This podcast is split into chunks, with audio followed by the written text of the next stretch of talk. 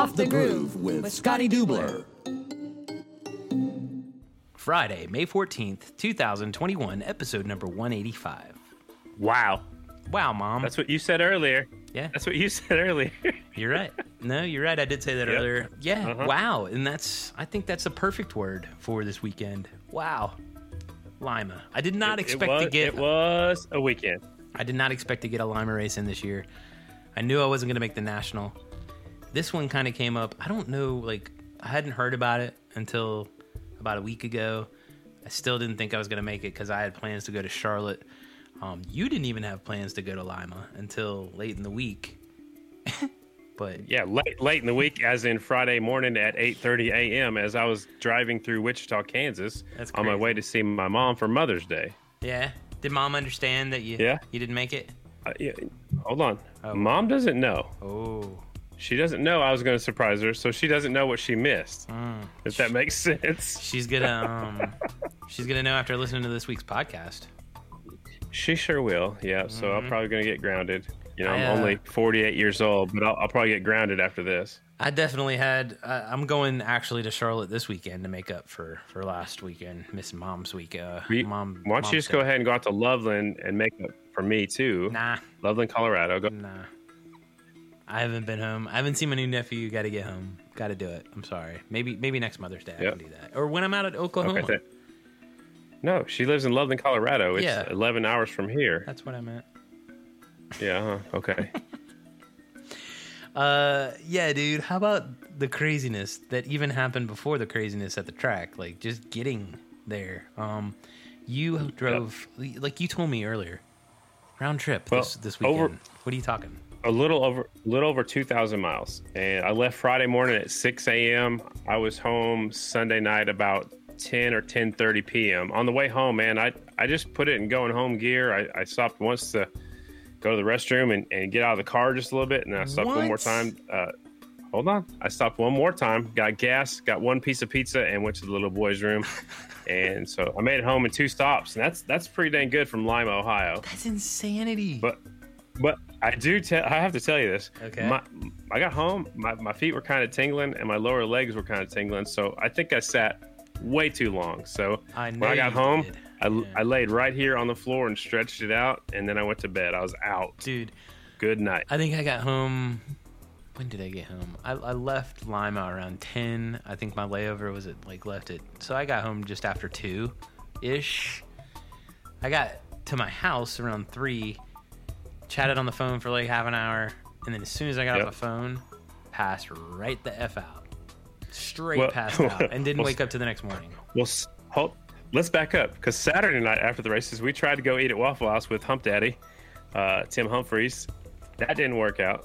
Then we go to Arby's. We sit in the drive-through line for 45 minutes for a burger and a fry or whatever. Go to our room. Sammy came up to the room. We're sitting there talking. Sammy left. Next thing I know, me and you were sitting there talking. Next thing I know, you're snoring. Really? I don't even remember that. Halfway sitting upright, your arm was all cockeyed and stuff like that. I was like, dude, you need to get comfortable. Nah, man, I'm good.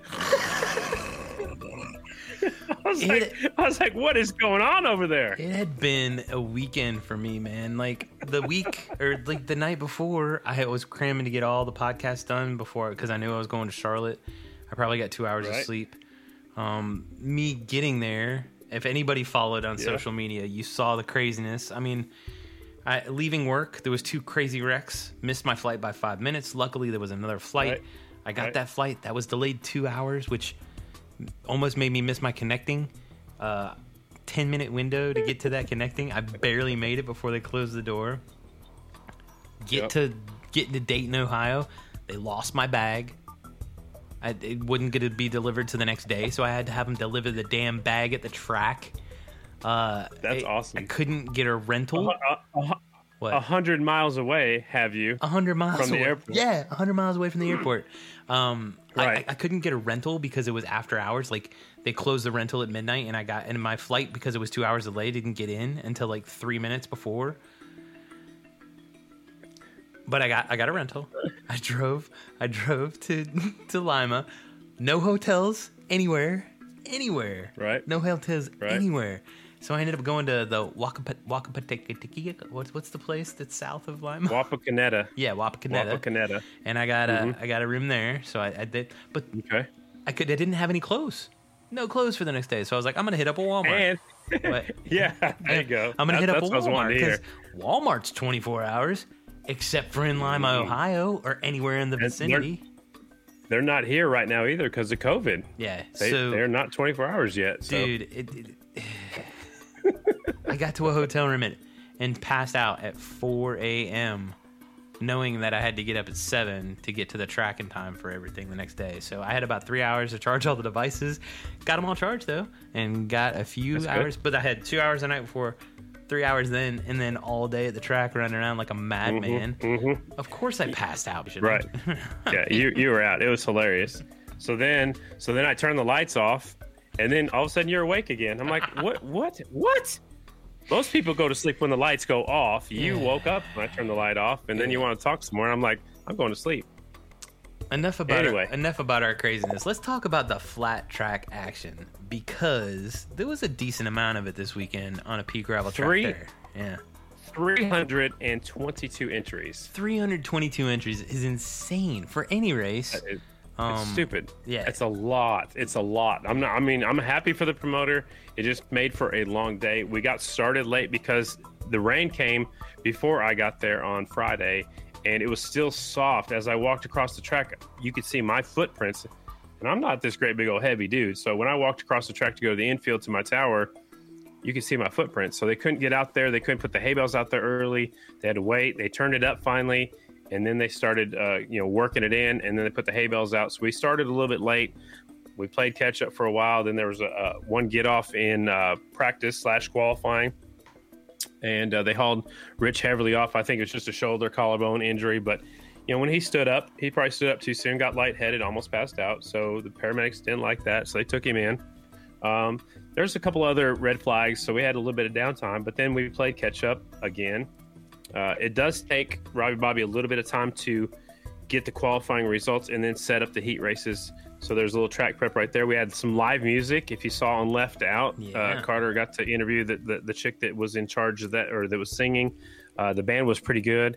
And then we got going, and the races went really smooth. There was a lot of heat races, only about 6 semifinals. The Hooligan Series, it was their first round of their 2021 season. They were there in full force. There was a bunch of them.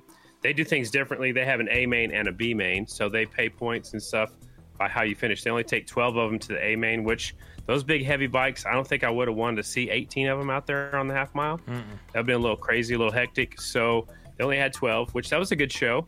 But all in all, a great race. Amateurs, a little bit, from 50s to plus 50 class and 2 pro classes.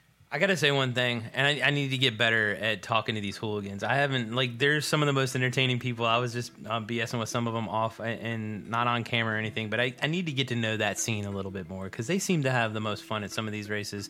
And some of those races during the day were pretty exciting on the hooligan side. So, and they all got pretty unique, cool stories, awesome bikes of how they got there and all that stuff, so... The quick time in the hooligan class would have set about 10th in the combined pro class, the singles and the twin combined times.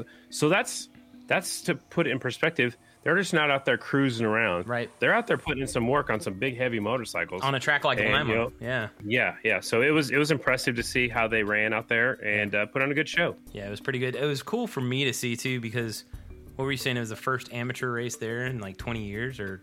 Since the 80s, I believe. So maybe over 30 years. Wow. Somebody said 80s. I heard 90s. But, most of the time, they just race there once a year, and it's just pros. Yeah. It's just the American Flat Track Series. So it's cool to see that, a lot of the kids, they picked right up on it. And they should, most of the kids that were out there have been racing for a while. You could definitely tell the people that weren't comfortable on a cushion.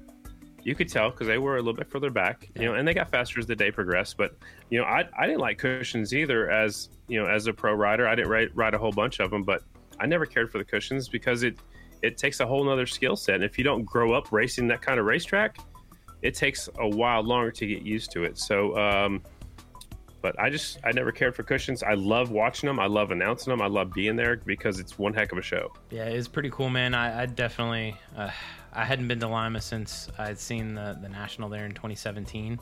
So I was super stoked to be able to go back. I was there kind of just catching the behind the scenes content for Left Out. You were doing the announcing. So like I said, Sammy was spinning wrenches.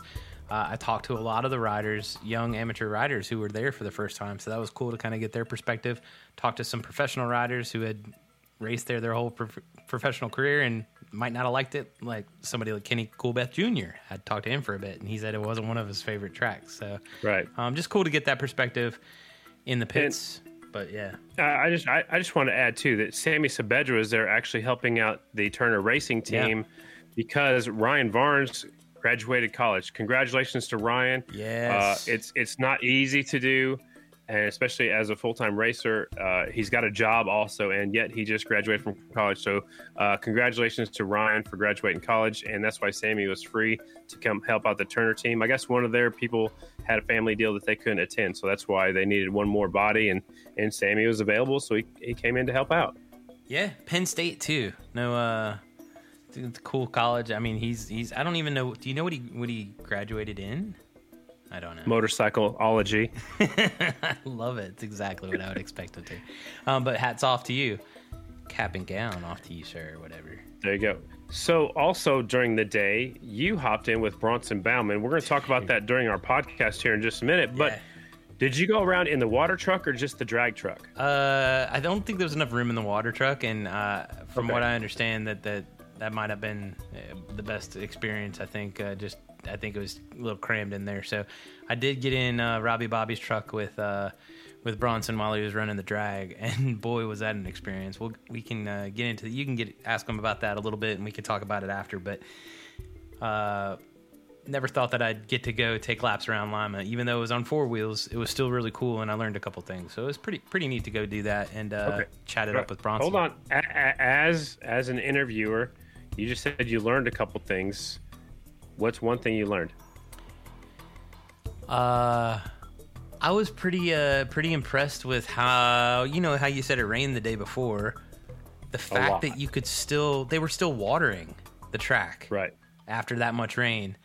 So I learned that those pea gravels can hold a lot more water than I thought they could, I guess. The fact that, as much as it rained the day before, the fact that they were still putting water down just speaks to, and I don't know why we don't run more cushions for that reason, right? I understand that maybe not a lot of people are familiar with them or are solid on them, and they're tougher to ride. But from a track prep perspective, it seems like it's pretty straightforward. So, but it takes a lot of track prep too, because at the AFT races, we'll run one round or one group. They'll send out the drag truck, the water truck, and we'll send out the next group. Yeah. I mean, if you have enough drag trucks, you have enough water trucks. I think at the National they'll have three drag trucks. That'll cover the whole track, and they have two water trucks, and that'll cover the track. So they can do one lap each and pull off. So they can go pretty quickly. But Saturday there was two drag trucks and one water truck. So it took a little bit of time to prep the track.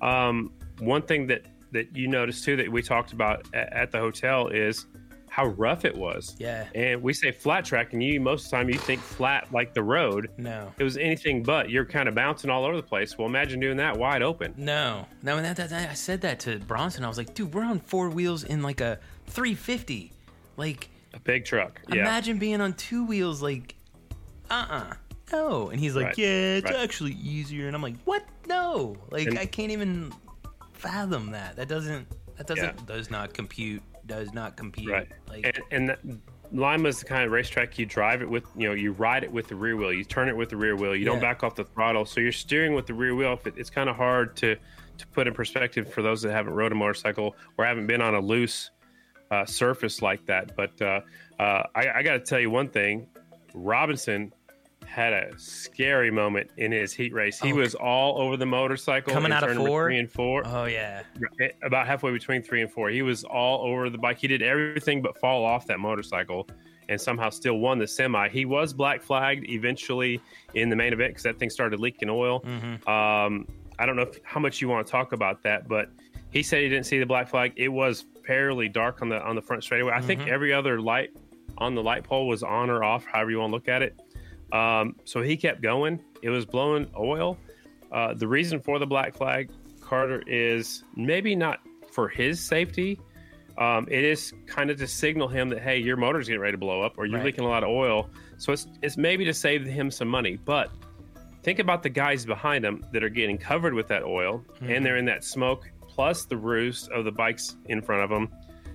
But here's one thing that didn't happen that could have happened. If that bike locks up full speed down the straightaway and you're behind them, you have nowhere to go. You're going to run into him. And that causes, especially he was leading the race, that would have caused a catastrophic wreck. So the black flag came out more as a precaution to save the motorcycle for one, and then save the other people that were behind them. So unfortunately, it happened to B-Rob. We're getting ready to talk to our guest here in just a second, Bronson, who had a mechanical similar blowing smoke really quick in the practice session. And it's expensive. Lap one of practice, yes. Yeah. So I just want to talk about that just a little bit. It's kind of controversial. There are people that said he should have been disqualified. Well, he was, but originally he was scored in third because that's how he came across the line. But then you got to take into account that he was black flag. So anyway, enough about that. But you want to get into our guests? Yeah, we got two solid guests. Both were in Lima this weekend. Two different perspectives. One of the kids here. First time riding Lima, no stranger to going around in circles on a flat track motorcycle, of course. But it was the first time at Lima, so we'll hear from Mr. Chase Saathoff, and then talk to Bronson Bauman himself. Get some details on his day, the start of it, how it ended, and all the details in between. Who's first? Chase, of course. I thought you were gonna flip a coin. No, Chase. Oh. Let's dial them up. I'm ready. Let's do it. I'm anxious. Hello?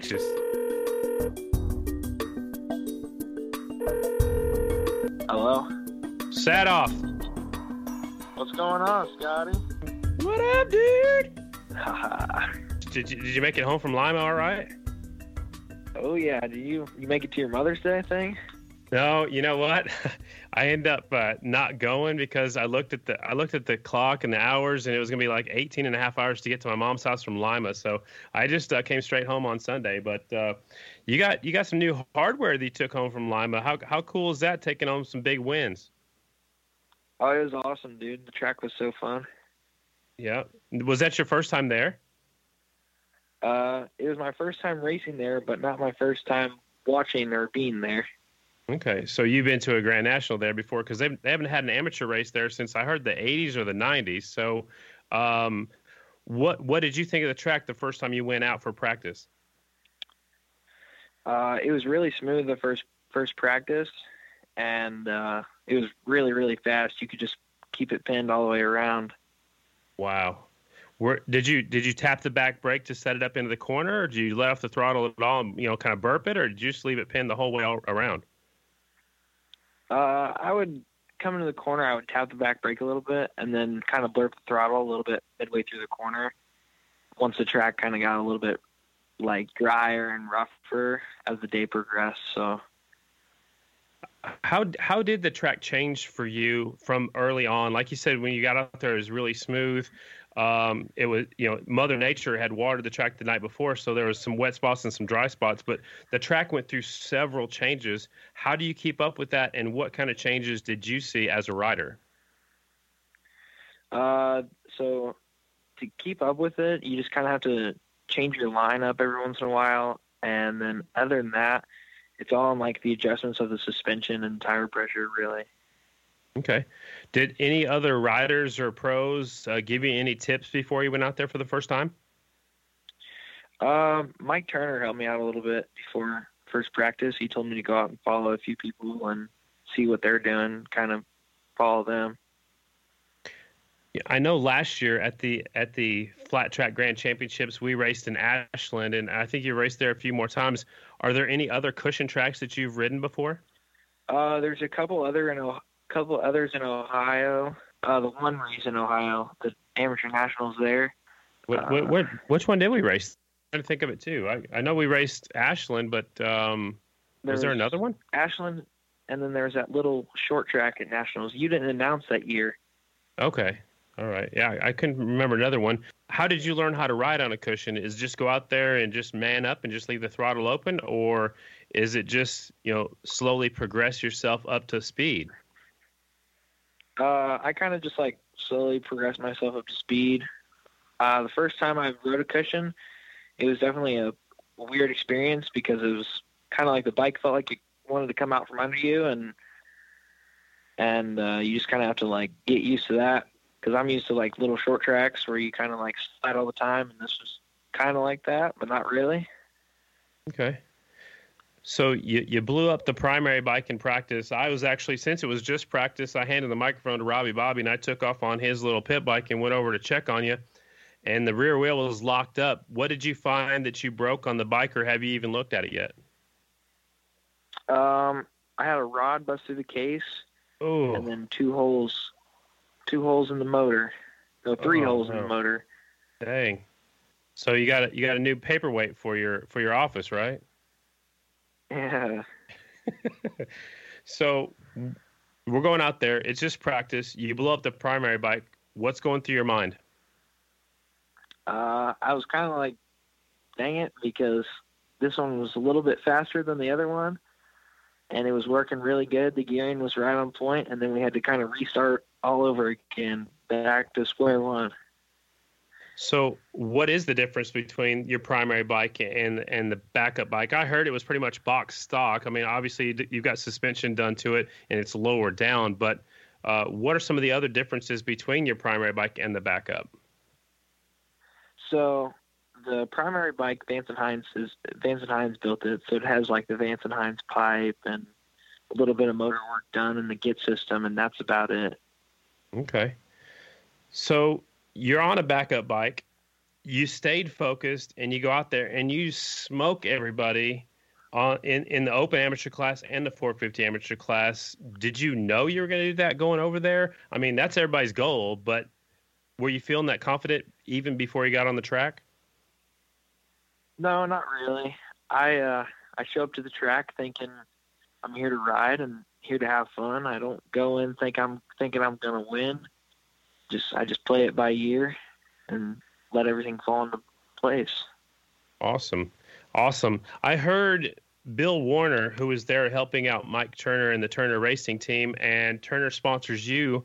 I heard Bill Warner was up there standing by the fence, you know, clocking your laps. Do you think he was trying to compare your times to his pros, or do you think he's just up there watching a fast guy trying to see what the track's going to do? Did you even think about that? Not really, no. I was kind of wondering, but I don't know what he was doing. I didn't really think about it. All right. So I know you're hanging around Turner a little bit. What are some of the things Mike Turner taught you or talked to you about throughout the day?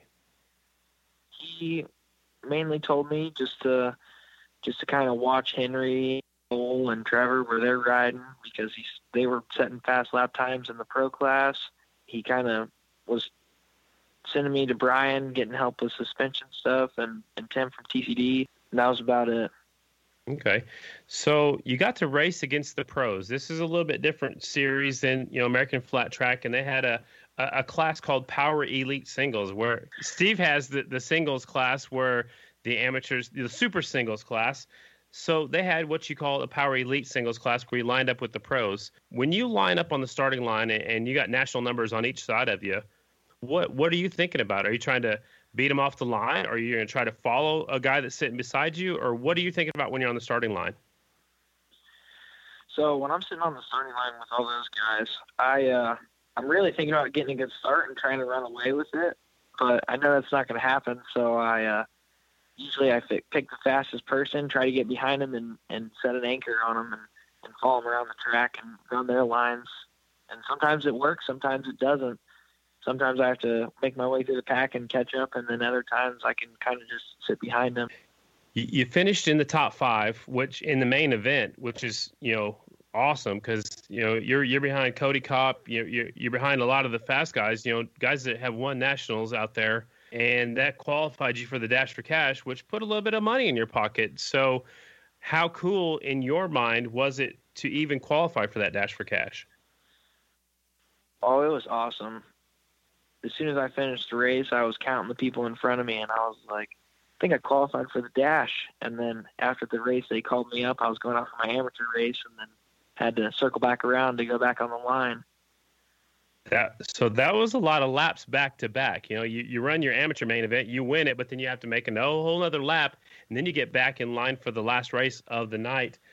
Did you make any money? I know it paid, I think, $1,000 to win the Dash for Cash, but did you get a little bit of money for the dash where you finished?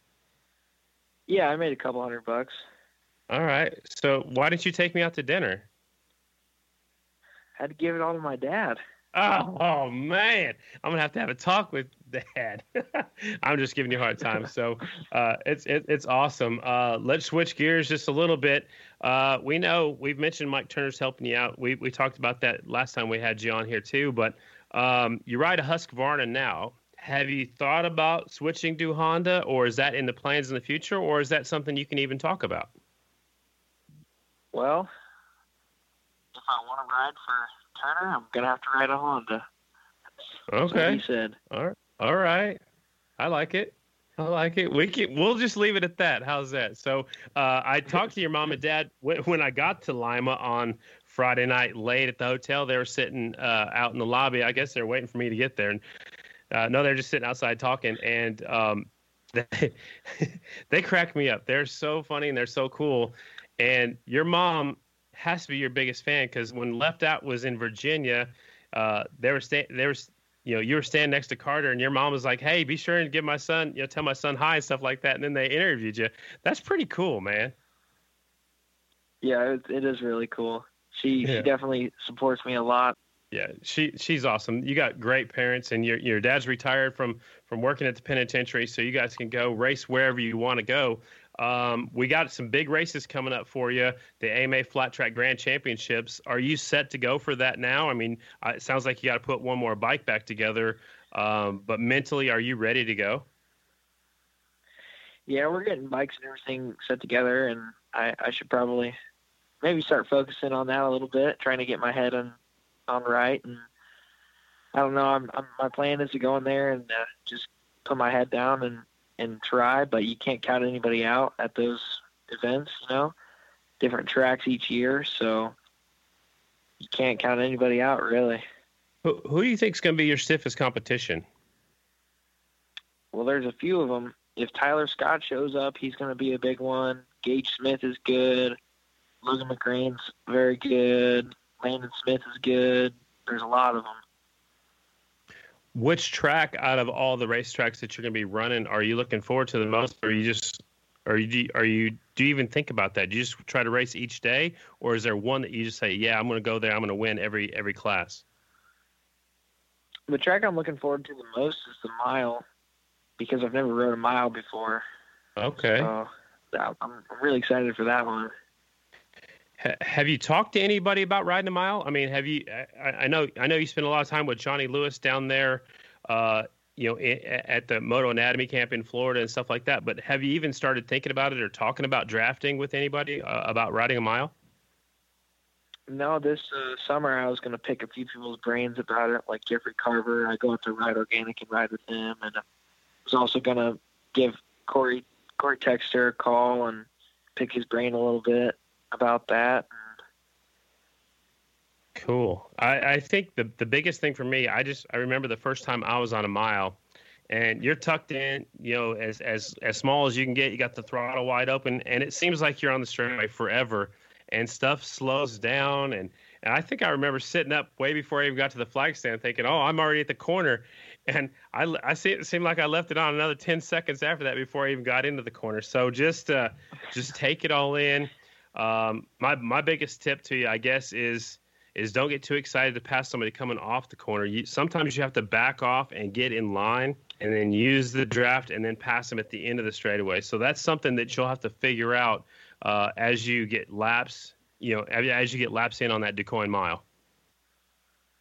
Yeah, for sure. I've watched a bunch of pro races on miles and stuff, and been kind of taking side notes, because I've never rode a mile, so I didn't really plan on riding a mile until pro, but I guess they're throwing that out there.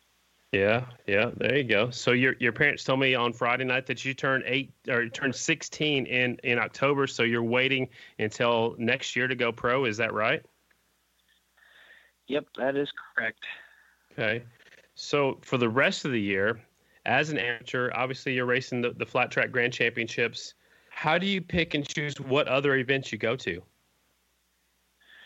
Really, Dad just searches Facebook and whatever seems to be close. We have District 17 around us. I kind of run for points there. But if there's like a big race with a purse or something, we might go there. Or if there's a local race and we don't really feel like traveling, we'll go there. I gotcha. So just take a look at whatever fits your schedule and whatever suits your fancy maybe.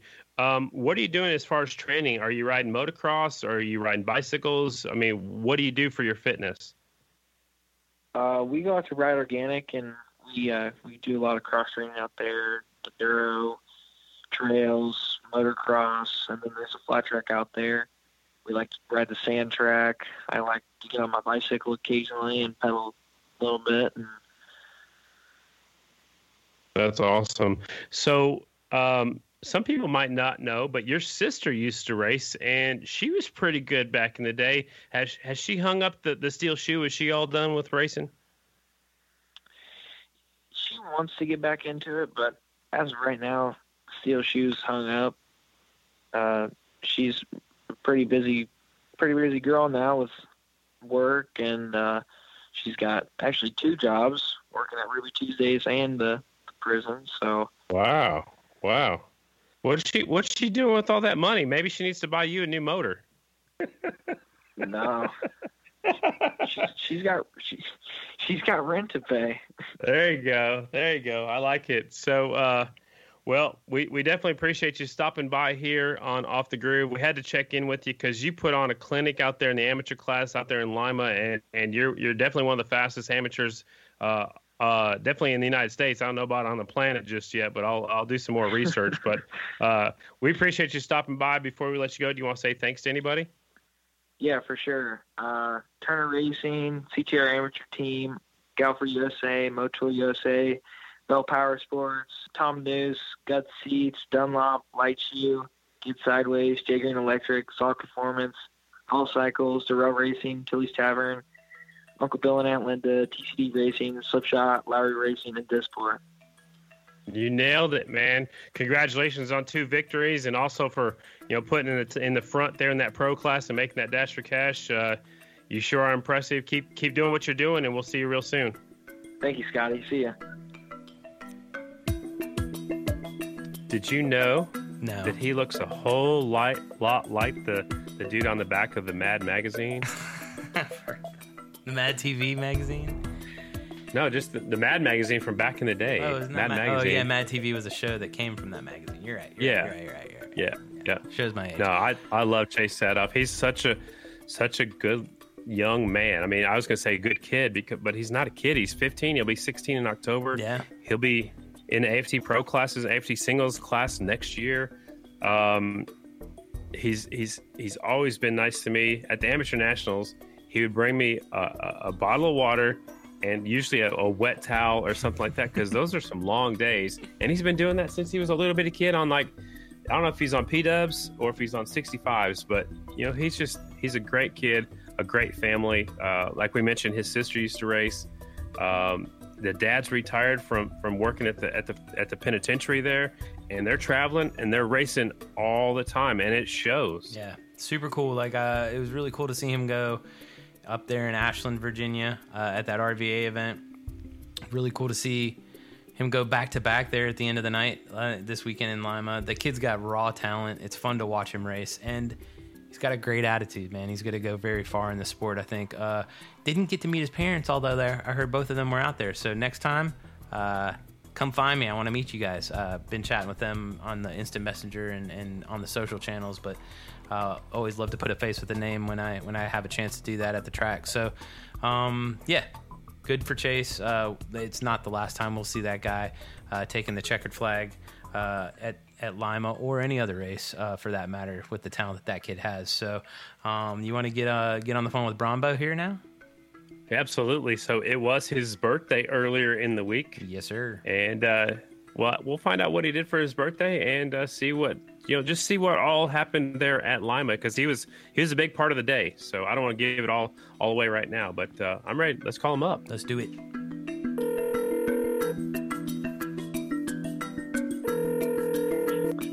Hello. Rombo. What's going on, man? Happy belated birthday. Thank you, man. So, what are you doing? You out farming or something? I mean, why are you avoiding my calls? Actually, we were just I just got done putting in a moto. All right. So, tilling up the dirt on old 125. Yeah, that sounds like fun. What'd you do for your birthday? Nothing really. More so just kind of recuperated from the weekend. Alex and I went out to dinner in Peoria, and that's about it, really. Okay, so let's talk about what happened last weekend in Lima. You chose to go up there and run, and the bike started smoking, and that ended your day early. I heard broken case. I've heard a few different things. Have you diagnosed what happened yet?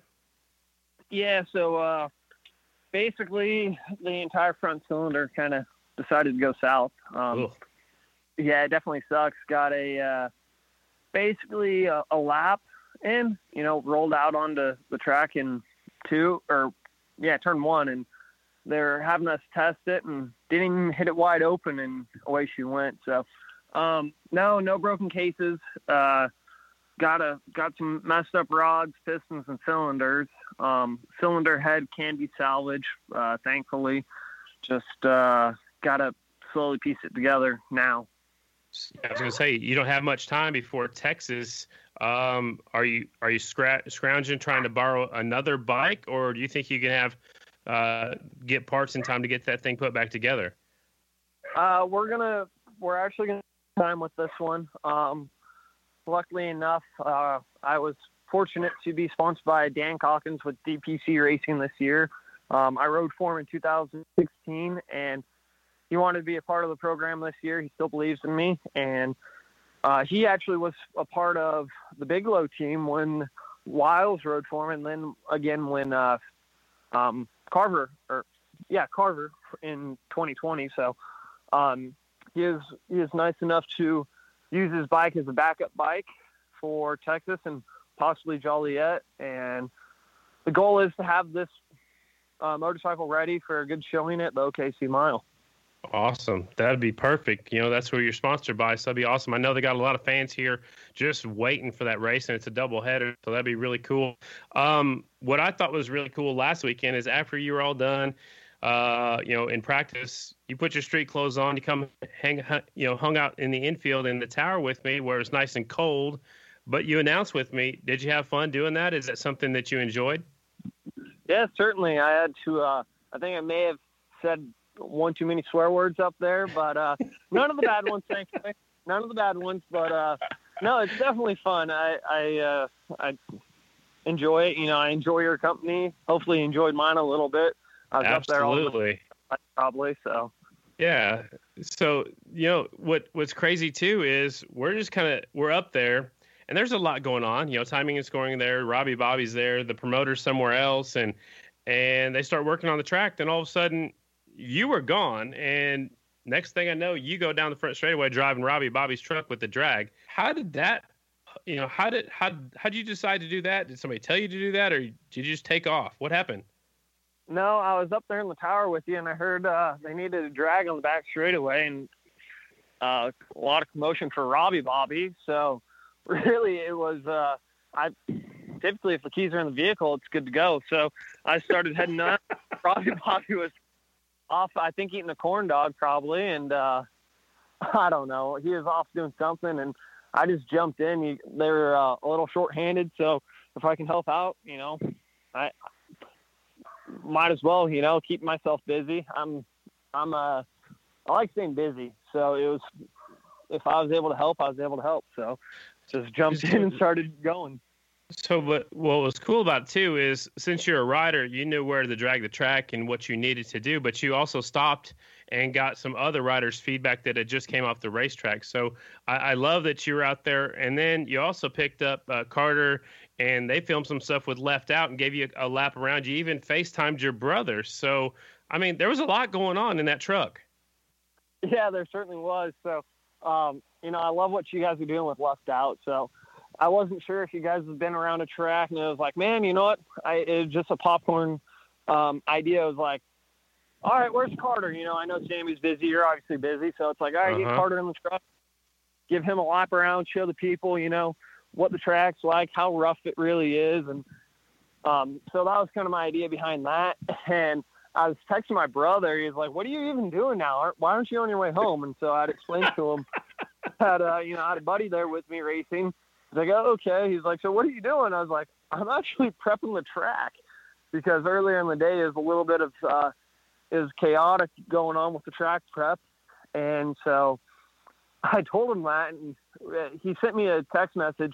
There's a video of us messing around watering a track that we get to ride on whenever we want. Yeah. And so he's like, they need us. And so when I sent him a text, I was like, dude, I'm full on track prep guy now. He's like, no, you're not. So I said, I'm legit in the water truck right now. He's like, no, you're not. So I got out of the water truck, ran to Robbie Bobby's truck with the drag behind it. I was like, you know what? Screw it. I'm FaceTiming him, and called him up. He's like, what are you doing? You know, the steering wheel. I was like, here we are. He's like, no way. You're actually doing it. I was like, yeah. So it was kind of comical. And Carter jumped in, and, you know, I was FaceTiming with Briar, so it was kind of comical in that aspect as well. Yeah, absolutely. So Carter's still talking about the lap around and hanging out with you, and he just can't believe how much fun he had. And, you know, at some of the races when he worked for AFT, I would tell him, okay, we got to take a lap around the track because I want you to experience. And Lima is one of the tracks where I said, get your butt out of that semi-trailer, because, you know, when they get there, they go get locked in a semi, and we don't see him until the races are over. But Lima is one of those tracks where I made him go stand by the fence when at least one group went by, and now he's hooked on Lima. That's why he was there. Let's talk about, you know, we got started late because of it rained so much the day before, but yet we're still adding water throughout the day on Saturday. So that's just one of the tracks that we can go to that can handle that much rain. Yeah.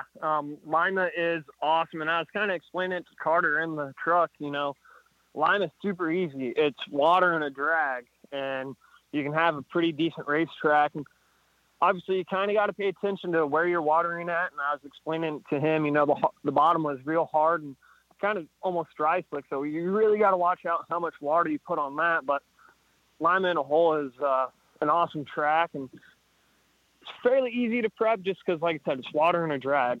As long as you kind of pay attention to what color the dirt is, you're kind of in there like swimwear, you know, just it's going to be fast and fun.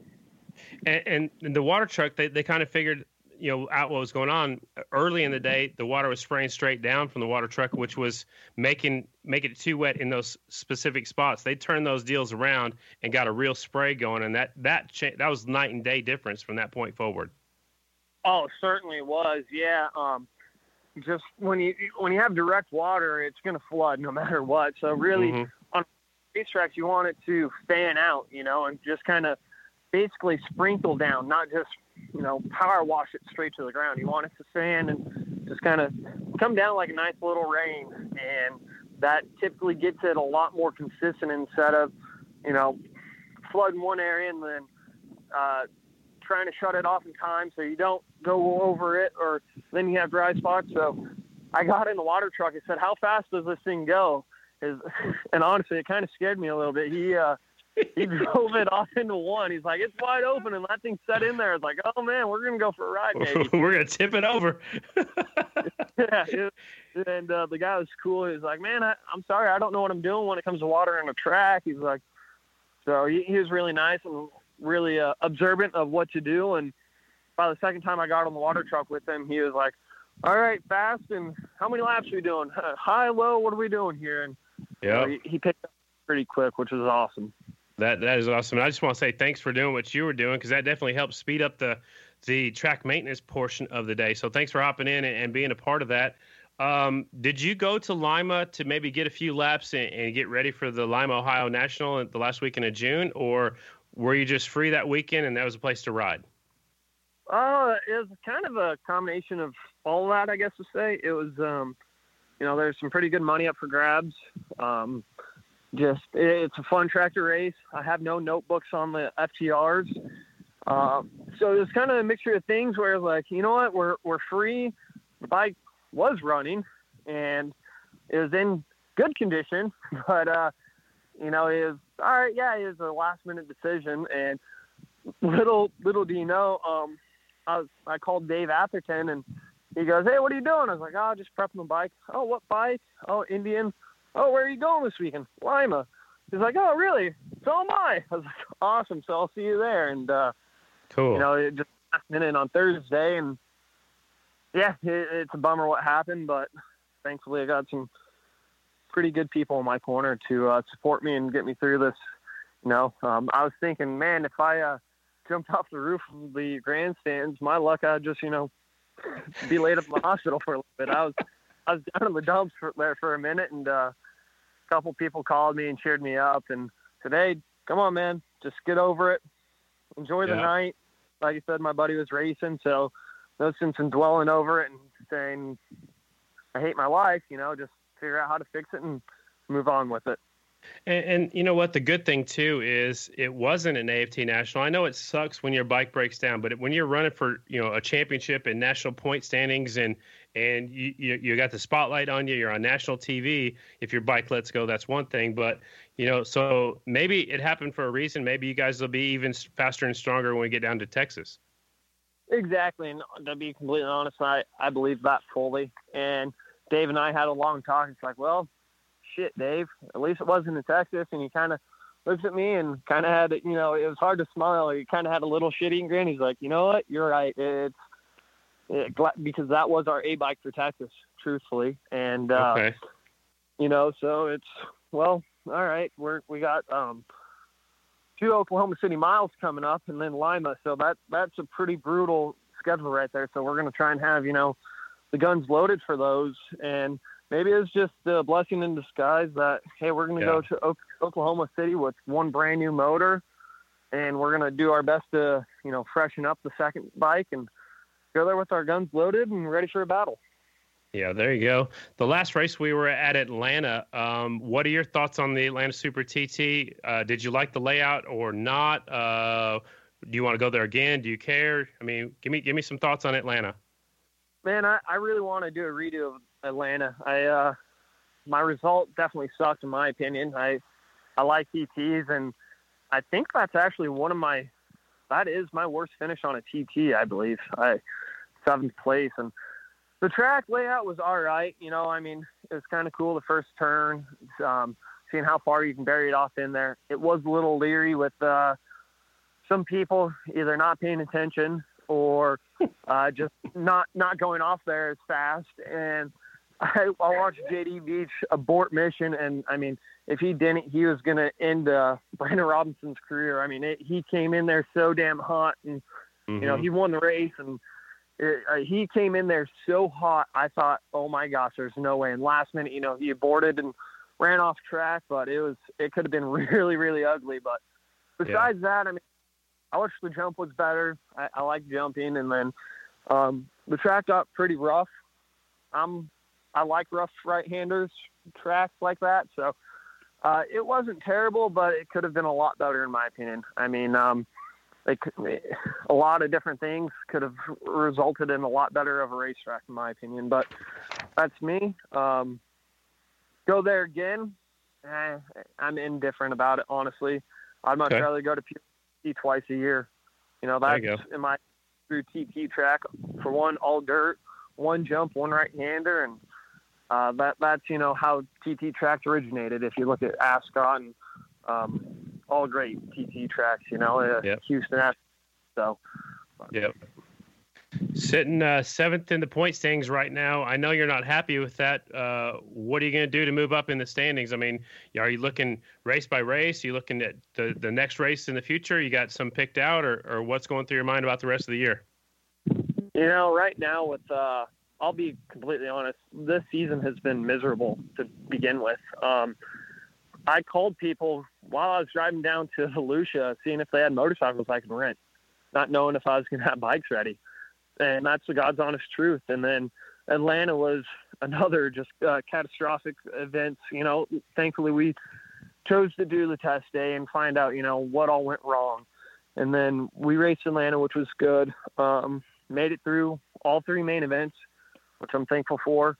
So sitting 7 points really doesn't, you know, it doesn't excite me, but everything that I've gone through, just from having to completely rebuild these motors, I mean, they were pretty well off smoked in my opinion, and doing it myself, my own dime and time, you know, it's some places actually kind of like a top five right now for me. I'm not, you know, thrilled with it, obviously, as a racer, and, you know, being third and fifth in the championships in years past, I want to be the guy in contention for the championship. But right now I'm just, I guess to say, picking and choosing my battles of where to exert myself, my motorcycles, and, you know, the budget, which there isn't one. It's, you know, out the window. But just trying to go race by race, make sure the bikes are going to be running for each one, which has not been easy as what I thought. Everyone's like, oh, yeah, they're great, they're reliable.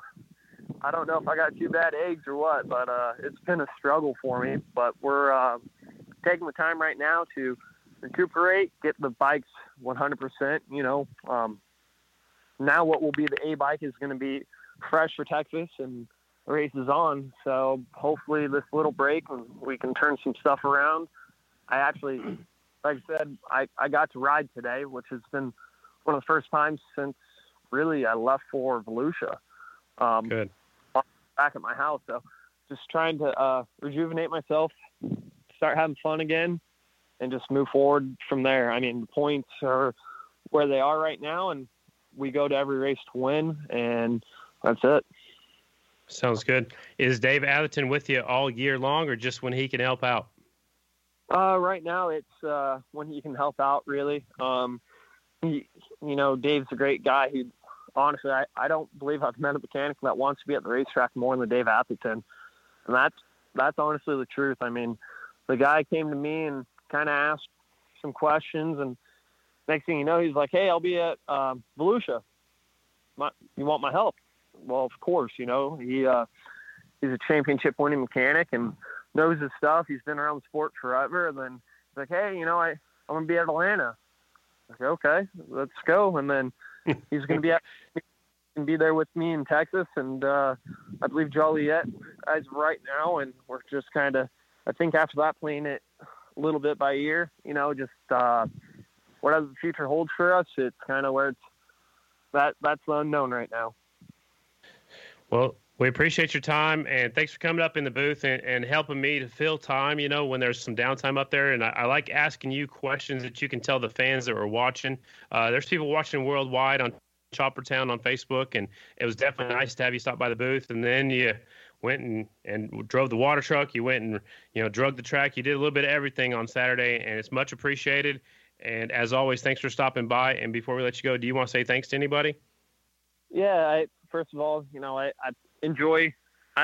enjoy working with dirt, you know, ever since I was a kid. And I think my brother fed me a bunch as I was sitting in my high chair, and ever since then I just enjoy dirt, you know. But no, it was my pleasure to speak with you. It's always fun when I can, Scotty. I appreciate being who you are and having me on the show again.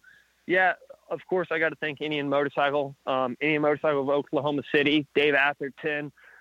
There's so many, Dan Calkins with DPC Racing, my mom and dad, RKE Electric, RKE, Arai Helmets, you know, there's so many people, Drew Massa, S&S Cycle, you know, the season wouldn't happen for me without a lot of these people, and it's much appreciated. Jerry Stinchfield, you know, that guy is, I think he's calling maybe 85% of the people's welders in the paddocks because the guy just loves to see people go have fun and go racing, so my hat's off to him for the love and support of everyone in the field. And, you know, again, off the groove, thank you guys for what you do. Cool, man. You said hats off.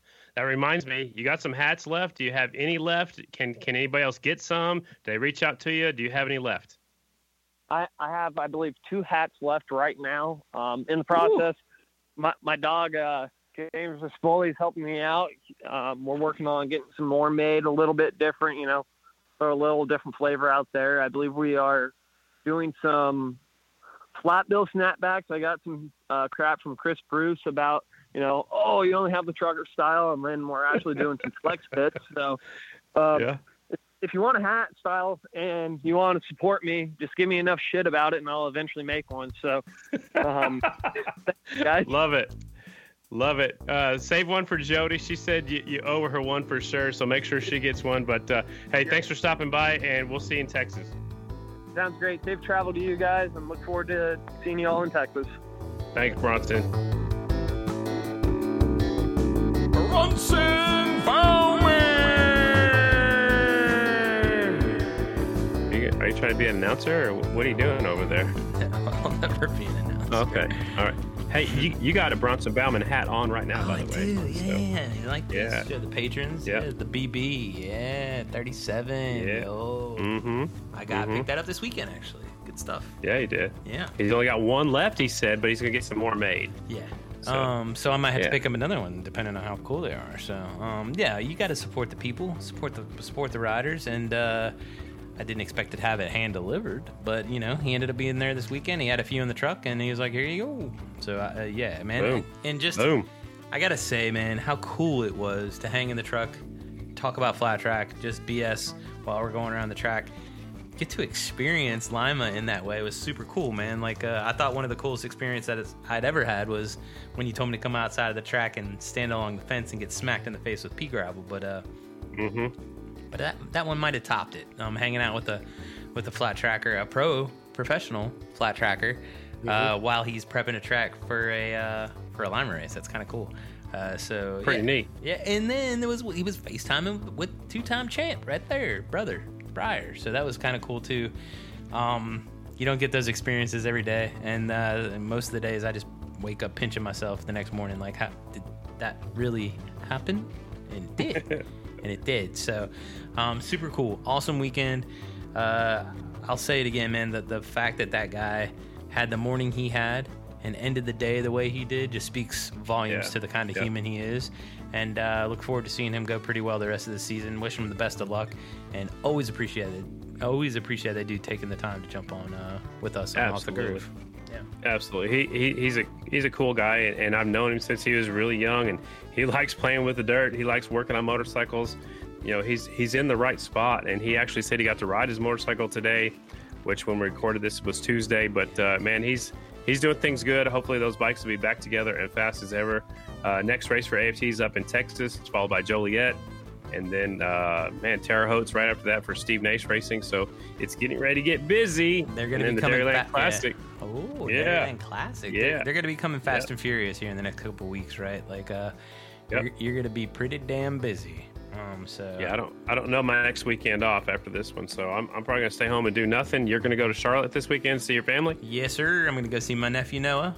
He was born about 2.5 months ago now. I still haven't met him, man, so that was cool. Feels like just the other day. It does feel like just the other day. But yeah, man, I'm gonna go see the family. Go do that this weekend, and who knows what's after that. Promoto's kicking up here at the end of May, which I just found Nate Dogg. Shout out to Nate Dogg's gonna be out there running the camera. Go. So helping you out, you guys out. Yeah, worked with Nate Dogg on the Fans Choice stuff for Flat Track a couple of years ago there. So good buddy of mine that's going to be out there running cameras on the Promoto crew with at least that event. I don't know if he's doing another one. So good, that's awesome. Right on. And we actually have some of our patrons. Our new patron Joy joined in. Hey Joy. Hey Joy. Tracy Jones is saying what's up, guys. Of course, Graham says my sweet boys. And she said, hi, sweet boys. And Tracy Jones calling out Cole King, one of the coolest hooligan riders that I talked to this weekend. He was ripping. The quick time that I was talking about was Steven Sandoval, and Steven Sandoval and Cole King used to race each other a lot. You know, Iowa, Illinois guys, and man, they put on a show. Yeah. And Cole King was on it. He was flying. That bike sounded so good too. Dude, it did. And not only did the bike sound good, his leathers were on point. I was literally like shooting slow motion around him for like 5 minutes just because his leathers, like he had the gold trim on him, and he's, I think he had mom and dad on his ass, a mom and dad patch on his ass. Just a super cool dude. It's the first I'd ever gotten to chat with him, and look forward to seeing him go at many more races throughout the year. Absolutely, it was a good weekend, and I'm glad we had two of the people that were there last weekend that were on here. Actually, four if you count you and I, and so there's four of us that were at Lima last weekend. Pretty cool. Was an RPM race. We didn't mention that, but it was Jeff Hires. I used to race against Jeff, and he reached out to me last minute. We made it happen. You were there, Sammy was there, so the whole Left Out crew was there. Jackie Van Ham was out there too. That's right. She was covering the event. It was live on Facebook worldwide on Chopper Town, and that's who she kind of works for a little bit, and she does that streaming for a few other promoters too, so it's good to see Jackie. I think I saw her for maybe a total of 10 minutes. You know, that's including the riders meeting and helping her throw cables up to where she was at, and I took her microphone and stuff like that. She was flat out. She chimed in a couple times, but she was flat out just like everybody else too. I mean, it was a long day out there, but I think we all had a blast for sure. Absolutely. One thing we didn't mention is Cody Kopp. Oh, dude, man, he, you know, he didn't show that strong in qualifying or even the heat race, but main event time on that single, he got the whole shot and he was gone, like by a straightaway, immediately. Joy says Jackie is amazing. She sure is. So my hat's off to Cody Kopp, and if you haven't seen the Left Out video. You interviewed Joe Kopp, who's won Grand Nationals there, but what he was doing was grooving the tire. Yeah. And then he turned the tire over because he wanted to have a fresh edge for the next race. And so he was going back and flipping it back and forth, which with the quick knockoffs on the hubs, you flip the sprocket and the brake and you just turn it around, you got a fresh edge. So he was doing the old school stuff, and you can't do that at AFT. You cannot groove tires at AFT. Mm-hmm. So it's a little bit different. So I was curious to see that he did that, but with the money on the line, you do what you can do to go faster. So at AFT,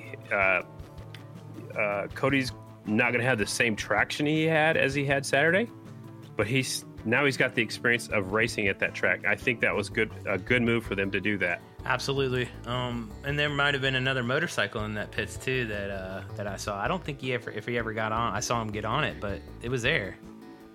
Yeah. So. Cody has an Indian. I'm not sure who owns this. Probably it might be Bob Lanfears. I'm not real sure. I'm sorry. It's Latest Motors. I bet it's probably Latest's Indian. But he's allowed to get some seat time here and there. He wasn't going to race. He was never planning on racing it, but he was planning on just practicing it. And we got a late start, and I think the track ended up kind of rough at the start. So I think they elected just to focus on that Jones Honda. So I can't wait to see Cody on an Indian. It's going to be exciting. But, you know, he's only 16. Don't rush it. But at the same time, all seat time is good seat time. Yeah, I can't wait till we're about 2 or 3 years from now when Dallas Daniels, Cody Kopp, like all these young rippers are just like competing against each other in a class. That's going to be a lot of fun to watch. Looking forward to that. And another video, it was just super cool to have that conversation with Joe while he's sitting there working on that tire about Cody's progress, you know, out there for the first time seeing Lima, because Cody was another person that had never been out on Lima. So hearing his feedback, what kind of advice he gave to his son, just like to have that conversation with Joe Kopp is super cool. And I don't know if you saw the other video I posted this morning or earlier this week where he was eating the peanut butter and jelly sandwich while he's walking the bike to the line. I missed it. Dude, go back on Left Out and watch that one. He's like walking the bike with one hand. He's got a PB&J in the other one. He's like, and he goes, PB&J! It's hilarious. Joe or Cody? Joe. It's Joe. Oh, really? Yeah, it's so hilarious. Slamming a Sammy. Get it? Wow. Yeah. It's good stuff. Yep. And you know, I found that hard. You know, or it's just something if you want to think about some stats and stuff like that. Joe Kopp grew up in Washington. There's no pea gravels out there, but yet he flew on pea gravels. He always did good at Lima three times. He also won just down the road in Greenville, Ohio. He won the Annie Oakley Shootout down there a few times. He saws the rifles on that trophy is a old style rifle on a plaque. I think he won that at least 2 times. Maybe he won that one 3 times as well. So Kopp knows his way around the pea gravel, and Cody does too. Last year at the Flat Track Grand Championships, he smoked him at Ashland. Yeah. And that's what he was looking forward to is the pea gravel. So I guess, you know, just Maybe it's all mental. Maybe it was all in my head that I wasn't good on pea gravel. I don't know. And so, just a great family. That's what my dad would say anyway. Probably.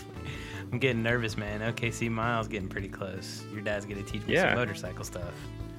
We hope so. If you don't back out. I'm not going to back out. I'll be there. All right. All right, man. Thanks, you want to wrap this one up? Thanks to all our patrons for all their support. Thanks to all of our listeners.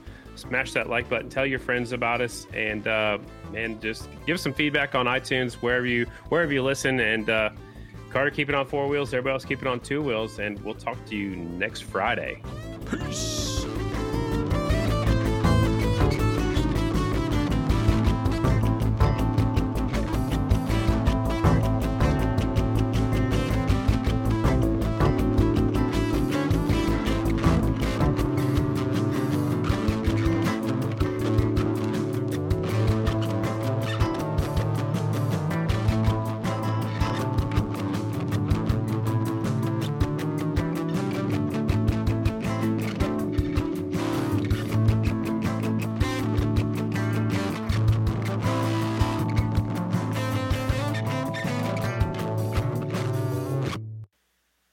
Sarah said hi, Scotty.